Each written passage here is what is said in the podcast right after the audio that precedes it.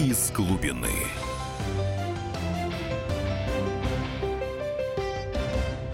Здравствуйте, дорогие радиослушатели! В эфире на радио «Комсомольская правда» программа «Из глубины». Я, Егор Холмогоров, публицист Дмитрия Стешина, военкора «Комсомольской правды», с которым мы обычно все последние месяцы ведем этот эфир. Сегодня с нами нет. Так получилось, что он не смог сегодня поучаствовать в нашем э, мероприятии. Мы будем без него очень скучать, потому что, конечно, вдвоем вести эфир гораздо тяжелее, но тема у нас в любом случае веселая. Но зато как бы и к тому же, а, раз Дмитрия нет, раз у нас как бы образуется некий, некий дефицит диалога, то я надеюсь сегодня на активные ваши звонки с вопросами и с репликами. Наш телефон 8 800 200 ровно 9702. Также мы, вы можете нам писать на WhatsApp или Viber 8 967 тоже 200 ровно 9702. Пишите, звоните, задавайте свои вопросы. А мы пока ну, начнем, что называется, с нашего банка приколов. В этом банке приколов некоторые пополнения, а именно...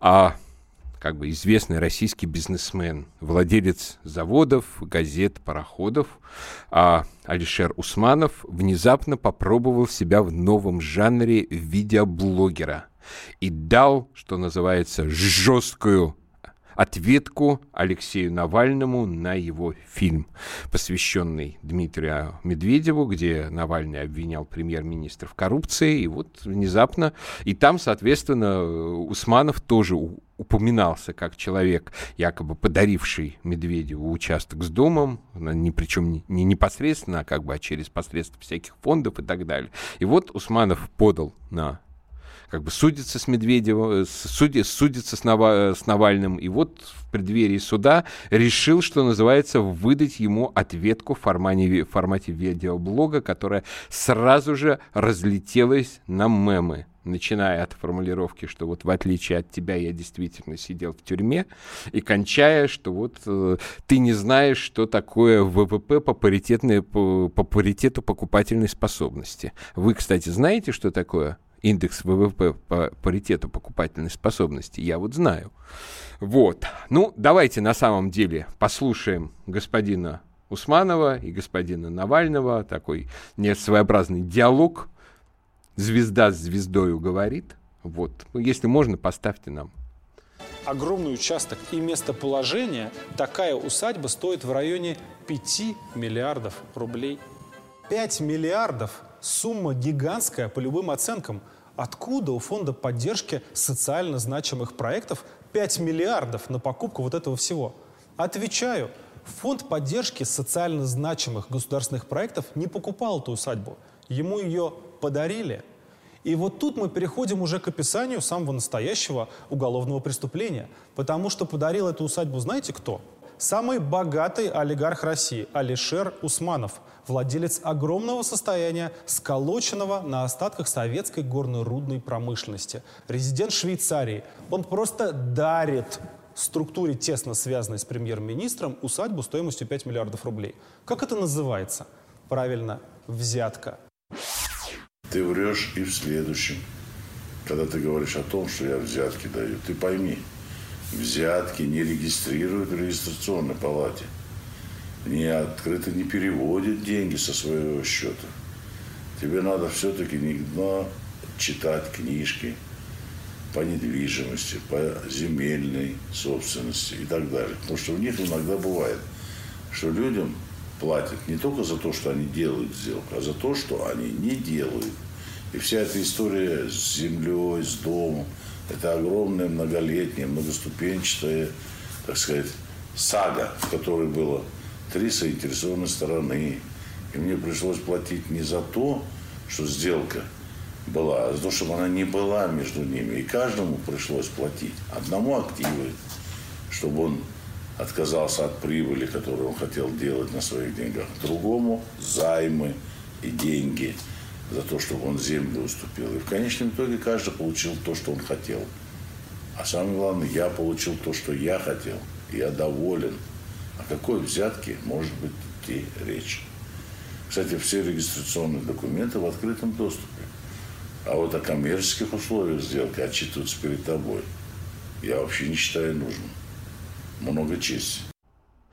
Ну, вот такой вот забавный достаточно диалог, который как бы с одной стороны, со стороны господина Навального, как бы звучит примерно так, что вот, вы все украли, у вас коррупция. С другой стороны, а, как бы ответ господина Усманова, причем на «ты», а, что это просто бизнес, что это вот такой бизнес, и ты в него лезешь. Причем самое интересное, наверное, в этой ситуации то, что вот как бы первая, я смотрю, смотрел, была реакция а, фанатов Навального, она состояла в следующем, что вот он себя выставил полным идиотом, полным ничтожеством, он тыкает, а, он как бы говорит неправду и так далее. Вот это как бы карикатурный совершенно противник Навального. Кто-то начал еще строить а, такие гипотезы, что вот Усманов выступил специально по просьбе как бы властей придержащих, чтобы накрутить Навальному рейтинг. Вот, вот такая безумная конспирология совершенно была. А потом я почитал если так можно выразиться, а, комментарии, отзывы, отклики в социальных сетях, причем в том числе со стороны людей, которых я лично знаю, про которых я уверен, что они не являются, скажем, они не транслируют, скажем, чью-то точку зрения, там, им не платят за эту точку зрения и так далее. И вдруг я неожиданно среди этих людей обнаружил довольно значительную группу поддержки Усманова отнюдь не абсолютное. То есть многие так как бы продолжали а, использовать а, терминологию Навального и склоняться к его точке зрения и так далее. Но Усманова поддержавших оказалось неожиданно много. То есть многие заявили, что хорошо, что вот он ответил ему открытым, как бы вот текстом, открытым обращением в этом самом интернете с прекрасной совершенно действительно формулой а, «я интернет, как бы некоторые интернетом пользуются, а я вот его развиваю» и так далее. То есть, и я понимаю, почему это людям понравилось, потому что до сих пор наша власть, наши как бы сильные мира сего делали вид, что вся эта критика, все эти вопросы их не касаются. Вспомним как бы первые реакции на этот фильм. Это заявление, что типа вот он сам уголовник, э, с ним э, а, не о чем говорить, как бы его э, утверждение не заслуживает опровержения и так далее. И вдруг Усманов показал, что нет, такие заслуживают, что такие он, у него, а, он может что сказать по этому поводу, то есть я не знаю, как бы, я не берусь судить, кто здесь более прав в этом споре, но можно, оказывается, и возразить а не просто делать вид, что я неприкосновенен, и вы, ваши вопросы вообще до меня просто не долетают. Как бы обычная тактика нашей власти, в общем, все последние годы. И, в общем, уже за это Усманов, я думаю, получил как бы определенный респект со стороны части людей, потому что, ну, все-таки, когда, скажем, оба оппонента владеют, скажем, словом, вла... используют интернет, а не так, что одна использует слово, а другая в ответ использует, скажем, э, там, Следственный комитет или что-нибудь еще в том же духе, то это все-таки более здоровый диалог, согласимся. Вот. Во-вторых, ну, на самом деле, объективно говоря, отнюдь не все в обществе а фанаты Навального горячие.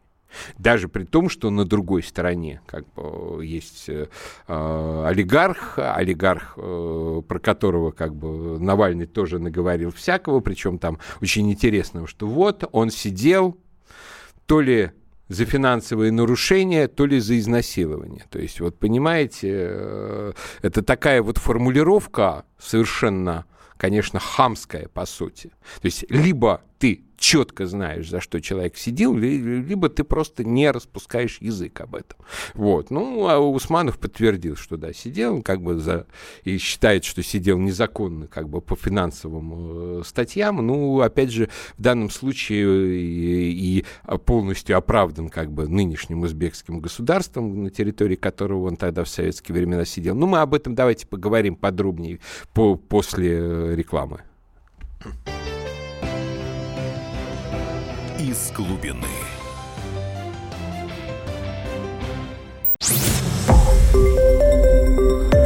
Радио «Комсомольская правда». Более сотни городов вещания и многомиллионная аудитория. Барнаул 106 и 8 FM. Эм. Вологда 99 и 2 FM. Эм. Иркутск 91 и 5 FM. Эм. Москва 97 и 2 FM. Слушаем всей страной. Из глубины.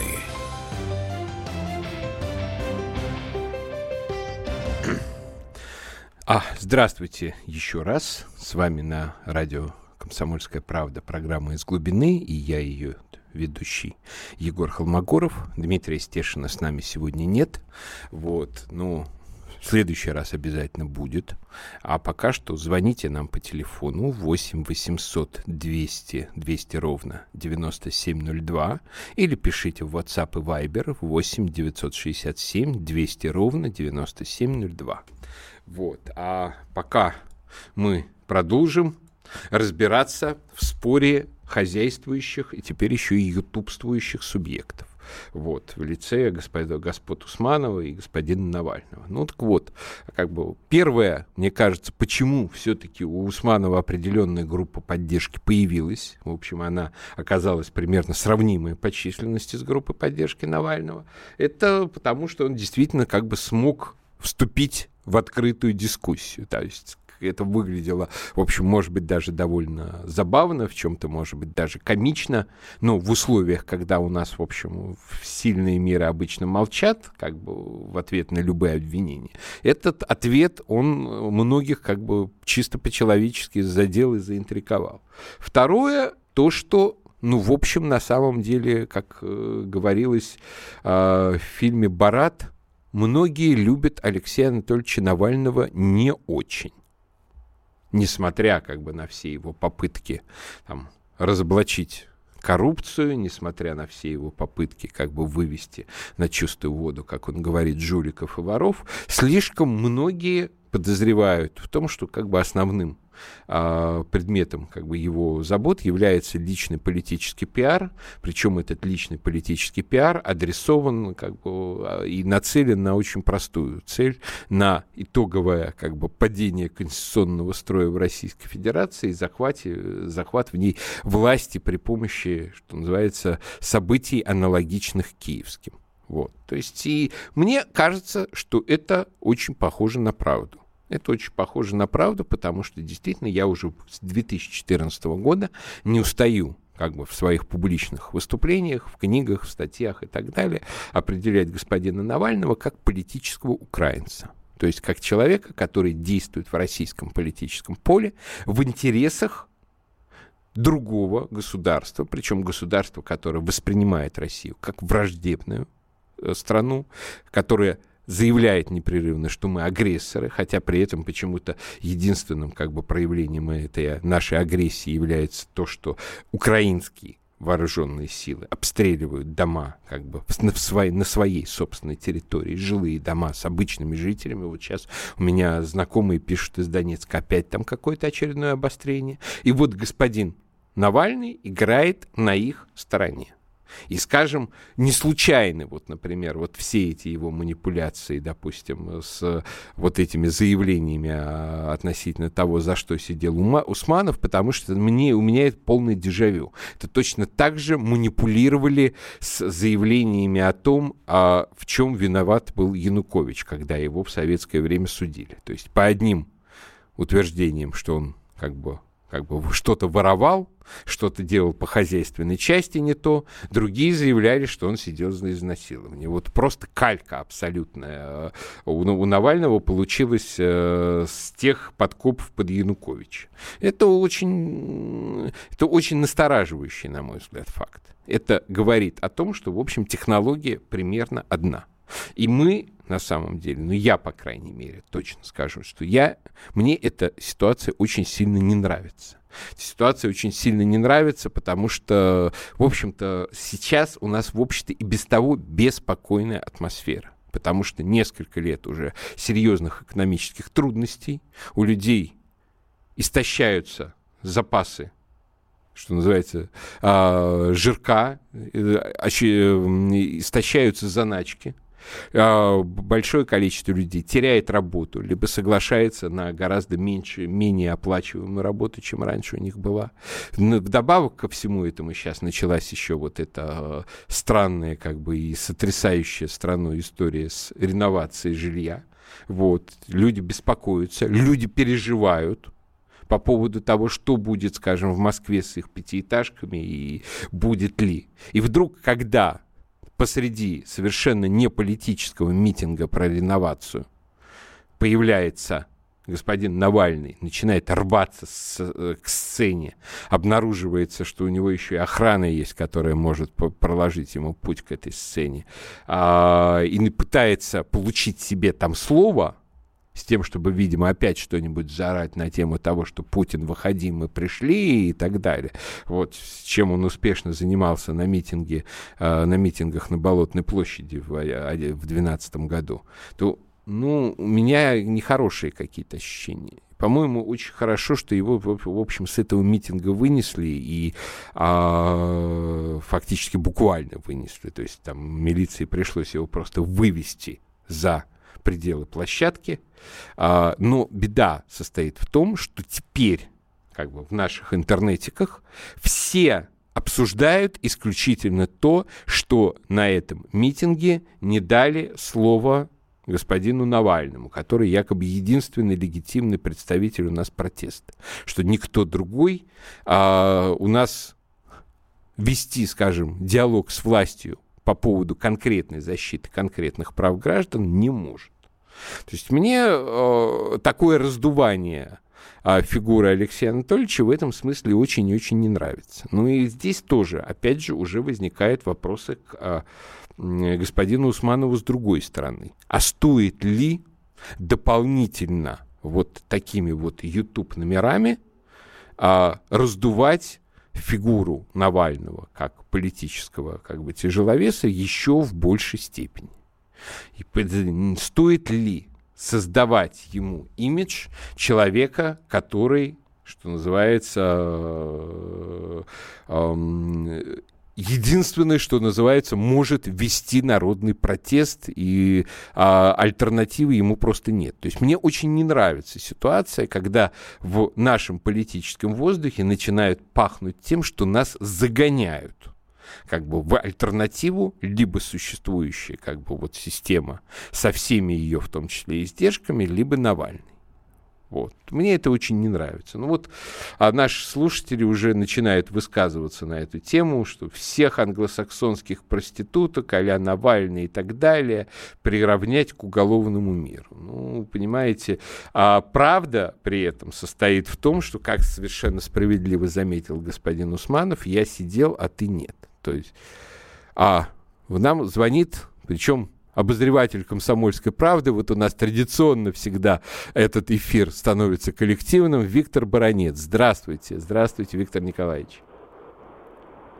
Алло. Немножко поговорить. Вот на какую тему. Ну, я на тему реновации. Э, уважаемый Егор, скажите, пожалуйста, э, программа реновации, она стратегически важна, скажем так, для политического здоровья и спокойствия общества. Вы согласны с этим? Ну, я думаю, что я мог бы согласиться, хотя при этом, скажем так, сейчас людей лихорадит, то, что у меня уже начинает вызыв... вызывать беспокойство, вот, вот, правильно вот ли выбрано веду. место. Да, да. Э, Егор, вот, вот я к этому веду. Мне кажется, прежде чем запускать реновацию, идеологи этой идеи, извините за тавтологию, должны были года два-три потратить на просчеты всех последствий тех идей, которые мы сегодня имеем. Виктор Николаевич, я полностью соглашусь. Сейчас, секундочку, что, понимаете, я думаю, они просто думали, что всем абсолютно очевидно, что каждый хочет из своей хрущевки переехать. То да, есть да, они считали это очевидным. Да. И на этом да. как бы отчасти обманулись. Да. Ну и последнее, Егор, я бы хотел поинтересоваться вашим мнением. У нас все-таки, чтобы не говорили, о предвыборное время. Идея реновации пошла из центра. Идея реновации накалила общество и без того уже накаленное. Вам не кажется, что вот эта безалаберно продуманная программа реновации, она в какой-то мере даже э, подложила свинью под э, э, лидера нашей страны? Сейчас, в этот период, казалось бы, нужно как можно больше спокойствия, правильно? А мы сейчас ведь начинают уже кивать в сторону, что вот почему мы допустили. Но... Мне кажется, что это не очень неправильно. Виктор Николаевич, смотрите, тут такой парадокс, что все были абсолютно уверены, что выглядит это так, что вы едете как бы на завод вас, и вам старую ладу меняют на новую, и вы счастливы. А и вдруг выяснилось, что есть нюансы. Ну, давайте тогда уже поговорим об этом после новостей и рекламы. Оставайтесь с нами. Из глубины.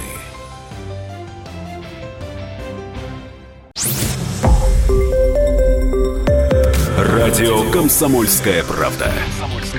Более сотни городов вещания и многомиллионная аудитория. Керчь 103 и 6 FM. Эм. Севастополь 107 и 7 FM. Эм. Симферополь 107 и 8 FM. Эм. Москва 97 и 2 FM. Слушаем всей страной. Из глубины.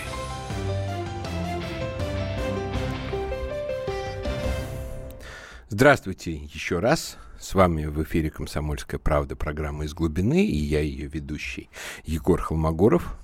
А Дмитрий Стешин сегодня не смог с нами в, в программе участвовать, но зато мы ждем ваших звонков 8 800 200 ровно 9702, а WhatsApp и Viber 8 967 200 ровно 9702. Вот у нас уже есть звонок от Игоря, а, от Олега.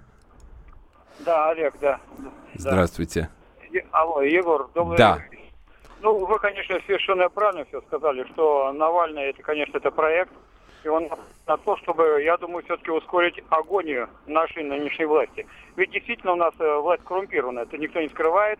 И мы идем, извините, как говорится, по камням вниз падаем. И когда это падение будет? А Навальный просто не ускоряет этот процесс. И естественно, что после нашей власти нынешней придут, конечно, другие люди, совсем другие.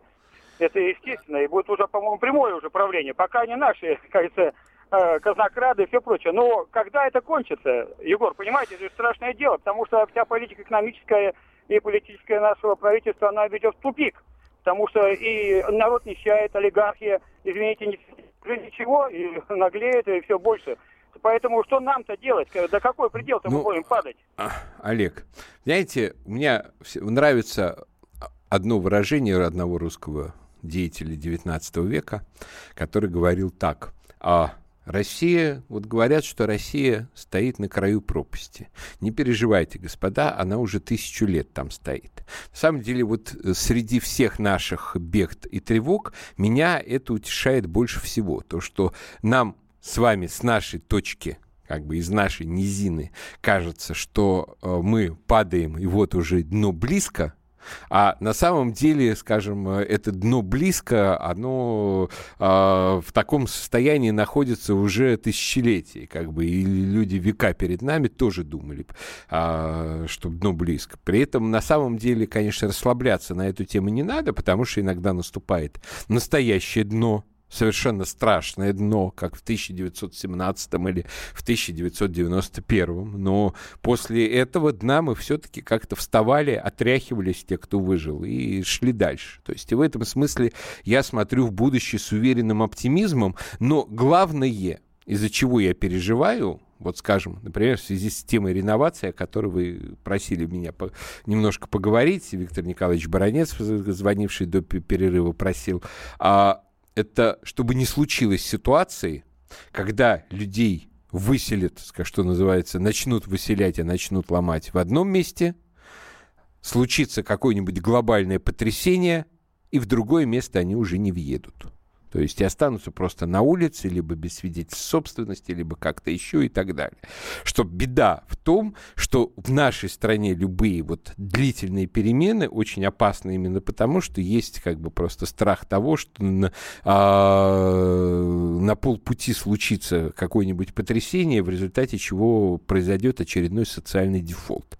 Вот самое главное, мне кажется, что нам нужно в стране не допустить вцепиться как бы и во власть, и в оппозицию, и в тех, кто слева, и в тех, кто справа, это не допустить очередного социального дефолта, когда мы опять оказываемся никто, как что называется, причем э, если пелось в интернационале, кто был никем, тот станет всем, в итоге получилось, что только те, кто был всем, становятся никем, а вот те, кто не был никем, всем отнюдь не становились. А уж э, тот социальный дефолт, который был в 91 году и после него, когда, в общем-то, люди, инженеры, ученые, э, военные, высококлассные специалисты фактически обнулялись их знания, обнулялись их профессии, обнулялись их умения, социально становились бездомными, мне кажется, этого ни в коем случае допустить нельзя. Поэтому давайте будем стараться пройти по краешку, по кромке так, чтобы катастрофы не случилось. Так, у нас еще звонок. Владимир, здравствуйте. Алло? Да, здравствуйте. Алло, мы, алло, мы вас слышим. Добрый вечер. Здравствуйте. Алло. Да, говорите. Э, значит, смотрите, я вот э, на месте правительства сделал вот такой шаг – Сейчас кризис. Значит, сделать или э, кредитную амнистию и приостановить на пару лет э, выплаты банкам. Э, дать работу, потому что работы нету ни у кого. Все ищут, но работы нет. Э, или По- понятно, спасибо. Но знаете, конечно, эта идея кредитной амнистии, она красивая, крутая. В ней веет какой-то Древней Грецией и Римом. Вот в Древней Греции аналогичное как бы явление называлось сисафхия, скидывание камней. Но при этом я себе представляю реакцию российских банков и тем более их международных партнеров на это предложение. И я что-то сомневаюсь, что какой-то государственный деятель, который бы начал двигаться в эту сторону, прожил бы достаточно долго для того, чтобы ее реализовать. Но давайте все-таки поговорим про реновацию и про пятиэтажки немножко. Давайте э, я, скажем так, выступлю в данном случае адвокатом, но если не дьявола, то московской мэрии, чтобы, по крайней мере, стало понятно, в чем как бы соль проблемы. Я сам родился в пятиэтажке на открытом шоссе, дом 21. Корпус уже сейчас забыл, но вот как бы этот дом, вот я его недавно нашел в э, списках, вот этих списках на снос. Меня это очень сильно удивило, потому что мне, кажется, мне казалось, что его должны были снести 30, если не 40 лет назад. В 80-м году мы оттуда, из этого дома, выехали со страшной скоростью, можно сказать, со свистом, прямо во время Олимпиады. Почему? Потому что начала проваливаться крыша. У нас был пятый этаж, и вот крыша начала провисать. На нас начал провисать потолок. Слава богу, все-таки квартирная политика советской власти — это одно, одно из ее, как бы для меня, в общем, человека не очень любящего всю коммунистическую историю, а это было действительно ее сильное место. Нам очень быстро нашли как бы жилье, подвинули нас в очереди, и в итоге все сложилось не, не, даже не нормально, а просто фантастически сложилось. Но это получается, что эту крышу отремонтировали, что этот потолок починили и вселили куда-то на наше место кого-то. И вот этим людям, скажем так, ну, вот жить под постоянной угрозой, что вот эта а, пятиэтажка начнет разваливаться, ну, наверное, им не очень приятно, и, скорее всего, они хотели бы из нее переехать хотели бы из нее переехать. И я думаю, что в части того, что а вот давайте снесем эти пятиэтажки и поселим людей в новых домах, ни у кого никаких сомнений, никаких претензий не существует претензия существует к другому, что люди боятся, что в процессе переселения их жилищные условия ухудшатся. Что значит ухудшатся? Это прежде всего безумие, которое обуяло из жадности наших застройщиков, строить чудовищные высотные башни, ну, в общем-то, такие му, а, термитники. Потому что, ну, понятное дело, что в такой башне, которая стоит на площади, сопоставимой с площадью пятиэтажки, можно продать бесконечно больше квартир. То есть это совершенно сумасшедшее просто финансовое вложение. Но эти как бы а, квартиры продаются, ну, скажем так, это, это сильно не тот уровень жизни, который был даже в пятиэтажке, просто вот потому, что тяжело жить вот в такой вот башне, в таком многоквартирном доме, а, который там стоит среди других таких же башен, которые упираются друг к другу. В окно вот у меня, скажем, на, в Обнинске, на, где я сейчас живу, напротив э, э, моего восьмиэтажного дома, строят шестиэтажный дом. Я уже вою потому что он мне закрывает вид на лес. А тут будут жить люди, упершись в окна друг к другу. Понятное дело, что всех это беспокоит. Потом кто-то вбросил сплетню, Уж не знаю, как бы злонамеренно ли это вбросили или просто по глупости, что будут выселять замкат. И, соответственно, среди людей началось такое конкретное шумное движение о том, что только в пределах района. Ну и как бы на соответствующие а, требования мэрия откликнулась достаточно быстро, что действительно только в пределах района, хотя, конечно, и в пределах района можно переселить так, что люди света белого не взвидят. Вот. Но, наконец, третье вопрос, который люди задают, а вот как же так? Вот мое жилье в Хрущевке столько-то, столько-то стоит на рынке – а вот вы меня хотите переселить в метр в метр в квартиру, которая будет стоить а, дешевле на рынке. Ну, на самом деле здесь вот вообще как бы некий парадокс всей нашей жилищной политики. Связанный с чем? Связанный с тем, что люди получили эти квартиры в собственность в конце 90-х в начале 90-х годов. А зачем нам, собственно, начали раздавать эти квартиры в собственность, причем с такой, как бы я сказал, напористостью? В общем, понятно. С одной стороны, это была компенсация за как бы то, что не доплатила советская власть. А понятное дело, что, в общем, конечно, по сравнению с мировым уровнем, советские зарплаты, любые, даже самые роскошные, были просто смехотворными.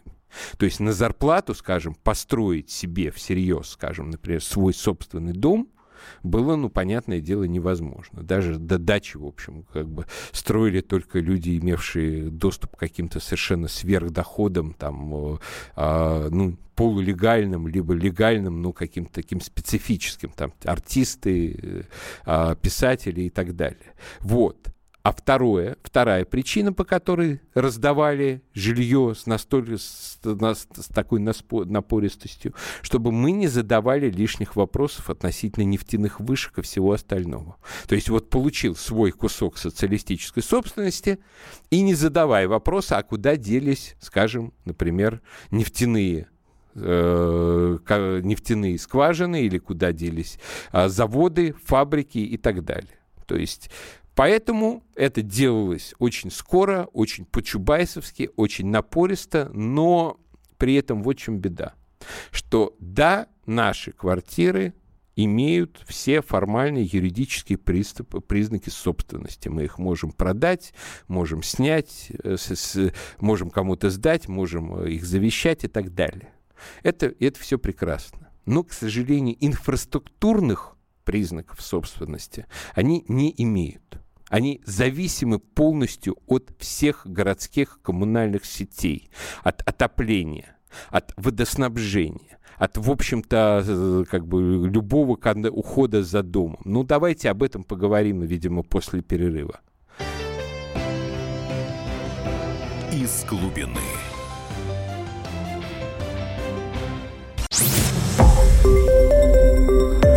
Радио «Комсомольская правда». Более сотни городов вещания и многомиллионная аудитория. Таганрог 104 и 4 FM. Эм. Ставрополь 105 и 7 FM. Эм. Тюмень 99 и 6 FM. Эм. Москва 97 и 2 FM. Слушаем всей страной. Из глубины.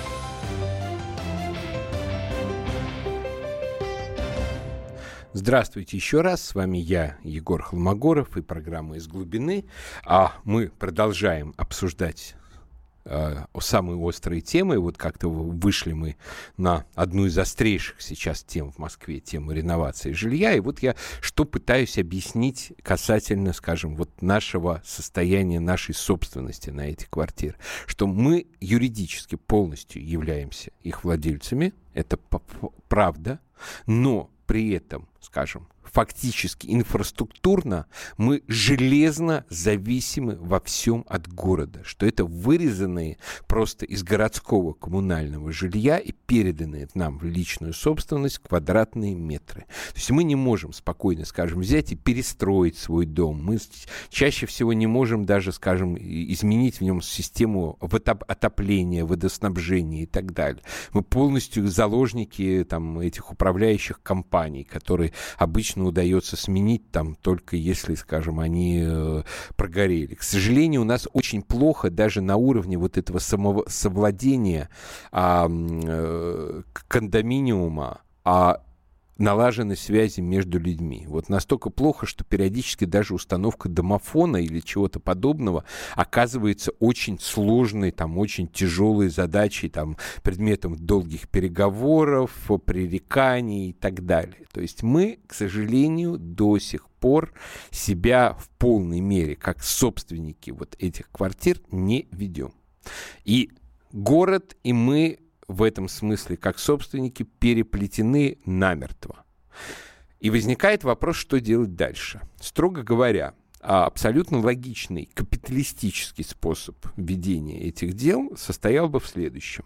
Дождаться того, пока вот эти пятиэтажки совсем загниют, начнут разваливаться, а квартиры в них вообще практически перестанут что-либо стоить, скупить просто вот эти, это жилье массово, снести эти дома, а люди пусть вот по этим, как бы, э, на эти копейки себе что-то где-то ищут и так далее. Вместо этого, вместо этого Москва, которая, ну, понятное дело, что она тоже заинтересована, заинтересована с двух сторон. Одна сторона вполне такая благородная, что нужно разви развивать город, нужно не допускать загнивание вот целых районов и кварталов а, а, и превращение их в гетто. Соответственно, ну, нужно как-то вот, вот то, что слово, слово, которое употреблено, реновировать, оно, в общем, довольно точно передает суть того, что хочется. Но, с другой стороны, понятное дело, именно это и вызвало у людей массовую панику. Мы все отлично знаем, какое мы, как бы, какое место в формировании градостроительной политики Москвы занимает как бы позиция застройщиков, какие там крутятся деньги, насколько, в общем, это циничные, скажем, люди. По, вспоминается мне двухлетней давности примерно скандал, когда в, в одном доме, который построен э, в Подмосковье, был, вообще не было а центральной канали канализации. Фактически просто из дома по трубам все это сливалось в реку. Вот понимаете, вот уровень цинизма людей, которые это делают. То есть понятное дело, что когда вот появляется ощущение, что вот есть некий финансовый интерес со стороны вот этих сил, то человек для себя ничего хорошего не ждет он начинает паниковать. Он начинает думать, что вот сейчас вот мэрия его продаст этим застройщикам с потрохами, его бросит а, жить в какую-нибудь конурку за пределами МКАДа вообще, где не будет ни нормальной школы, ни нормальных, э, ни нормальной зелени, ни нормальных магазинов, ничего. И это беспокойство с ним на самом деле мэрии надо считаться – и правом надо считаться. И людям нужно как-то э, организованно защищать в этом смысле свои права и интересы. Другое дело, что этого пока совершенно не получается, потому что вот митинг, который был, даже если поверить его организаторам, что они собрали 20 тысяч народу, а не милиции, которая утверждала, что там тысяч пять-восемь, все равно получается, что собрали 1% тех людей, которых это касается. То есть, понимаете, это значит, что 99% людей, которых это касается, вот тема с митингом никак не шелохнула. При том, что никто информации не скрывал, при том, что, в общем, э, э, к интернету в Москве у всех доступ есть, при том, что, в общем, э, а, все действительно реально обеспокоены, никто как бы не угрожал, никто не заявлял, что этот митинг незаконный и так далее. Тем не менее, пришла только, что называется, сверхполитически активная тусовка, из которой еще половина пришла, в общем, на этот митинг. Не как касающийся конкретной проблемы, а как, в общем-то, э, общеполитической, что называется, выразить э, недоверие российским властям как таковым, а не говорить о конкретном случае. Из конкретного, как бы, вот из тех, кто конкретно затронут, более-менее массово было видно, видно только район академической, там действительно стояла большая группа людей оттуда, как бы было видно, что они оттуда. Но это тоже понятно. Почему? Потому что там действительно у них настолько роскошные условия среды, что выезжать откуда-то вот из этих вот пятиэтажек, которые там стоят, ну, эти люди, скорее всего, не, действительно не хотят. Вот. А основную массу это не затронуло. То есть либо людей все устраивает, и они ничего не беспокоятся, либо в качестве альтернативного варианта я предположу, что, ну, люди настолько боятся вот ассоциаций, митингов, именно вот, что называется, любой политической майданной активностью, что они просто не рассматривают митинг как адекватную форму решения, скажем, вопроса а, и доведения своей позиции. Потому что в ней действительно слишком много вот такой чрезмерной полити политизированности, слишком много вот такого нездорового напряжения, связанного, скажем, со всем тем, что творилось в недавнем прошлом в соседних странах. И нужны какие-то другие формы, но мне кажется очень важно, чтобы э, наши городские власти предельно четко понимали список обеспокоенности людей. Потому что, вот скажем, если бы тогда это, этот потолок бы не провис, и я бы до сих пор бы жил бы в этой пятиэтажке, я бы не знаю вот на самом деле, как бы я отнесся к, к вот этому плану реновации. Потому что есть очевидные плюсы. Тебе фактически бесплатно заменяют твою собственность, которая приходит в упадок, на новенькую, которая, скажем, еще лет 60, если не 100, проживет. С другой стороны, там, при этом твои условия жизни действительно могут э, очень серьезно по многим вопросам пострадать, так что хотелось бы каких-то дополнительных гарантий. Поэтому, ну вот это непростой такой вопрос, и он вопрос действительно колышет, и у меня конечно, действительно тоже чисто как политолог, политологически, политтехнологические недоумения, определенные, связанные с тем, почему вся эта история началась, в общем, в, предвыборный, а, в предвыборную страду, когда, в общем, в следующем году выборы президента, в следующем году переизбирается и мэр а, города, и, в общем, ему будет переизбираться, скажем, не очень просто, то есть э, город будет взбудоражен, откровенно говоря, гораздо больше, чем он был взбудоражен в предыдущие годы. Вот такая вот непростая история с этой реновацией. Ну, о чем еще бы хотелось бы поговорить, вот у нас осталось буквально пара минут, на самом деле я хотел бы обратить ваше внимание на одну историю, связанную с обращением как бы известного телеведущего господина Познера по поводу э, блогера Соколовского, такого хулигана, который осужден э, в Екатеринбурге условно за свои странные достаточно поведения, как бы не, причем не, то, не только за то, что он, скажем, ловил э, покемонов э, в храме, но еще прежде всего за свою